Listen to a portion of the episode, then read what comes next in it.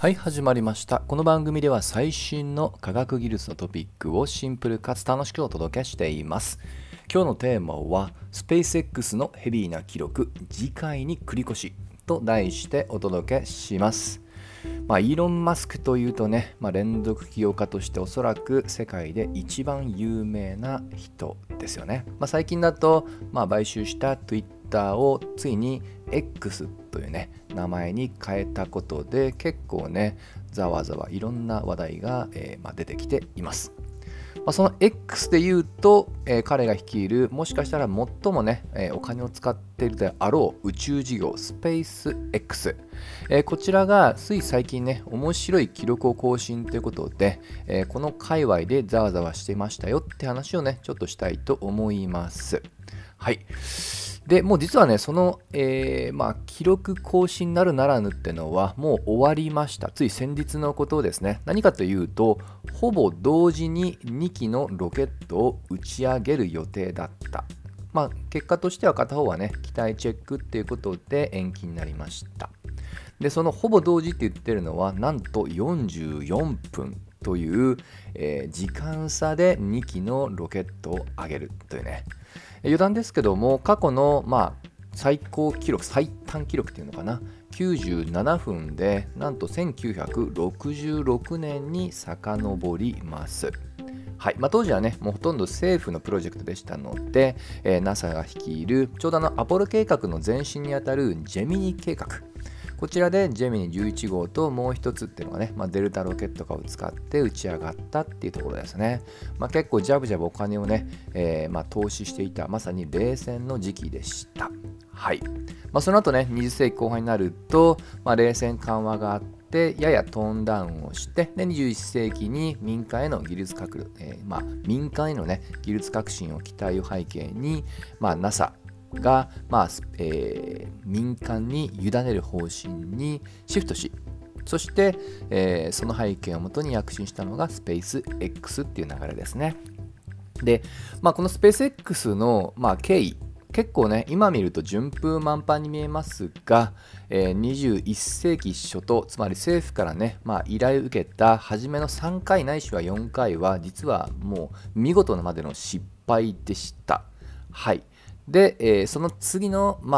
本当お金がなくなるかどうかっていうね、最後のラストチャンスに成功して、そこからは躍進を遂げていくわけです。このあたりのね、経緯とか苦悩は、Netflix の番組で、リターントゥスペースっていうね、まさに今の下りがね、ドキュメンタリー形式で紹介されています。はい。なかなか、特にイーロン・マスクファンにはおすすめです。ちょっと個人的にね、ちょっと一番切なかったシーンが、やっぱりね、技術的な問題もそうですけど、民間のロケットで NASA の宇宙飛行士を宇宙に届けるってことに、やはり心理的な抵抗するっていう、派閥といいますかね、方々がいて、その一人が、なんとイーロンが崇拝していたアームストロング船長っていうね、結構切ないシーンもあったりします。はい。というね、苦しい時期を乗り越えて、今は、普及機にあたるファルコン9、今回2機のうち成功した方ですね。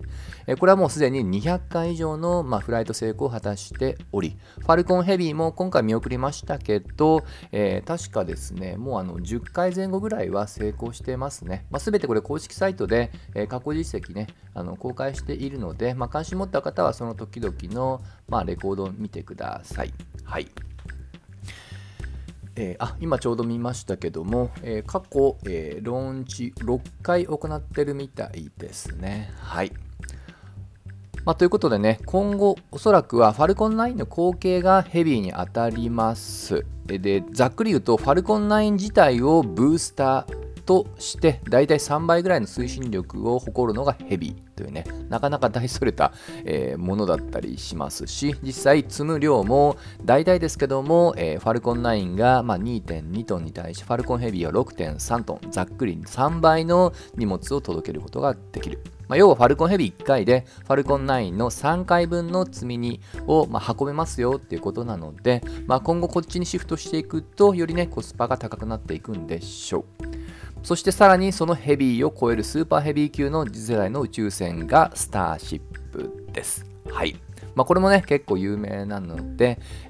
あまりこれ以上は深掘りはしません。ただこれはね、目的はどちらかというと地球上の軌道に持っていくというよりは、月そして火星に特に人類を届けたいというね、ある意味イーロンにとっては本命となる宇宙船です。そして積み荷の能力もまた1個もしくは2つかな、2つ桁があって100トン以上の積み荷を乗すことができるというね。はい。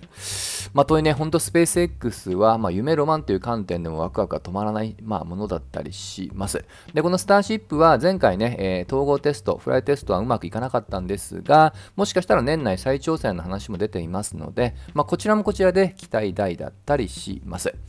で、スペース X は基本的には宇宙に届けるっていうね、目的ですけども、一応ね、一用途としては地球の移動手段としても、考えたいっていうことは言ってます。何言ってるかというと、飛行機の、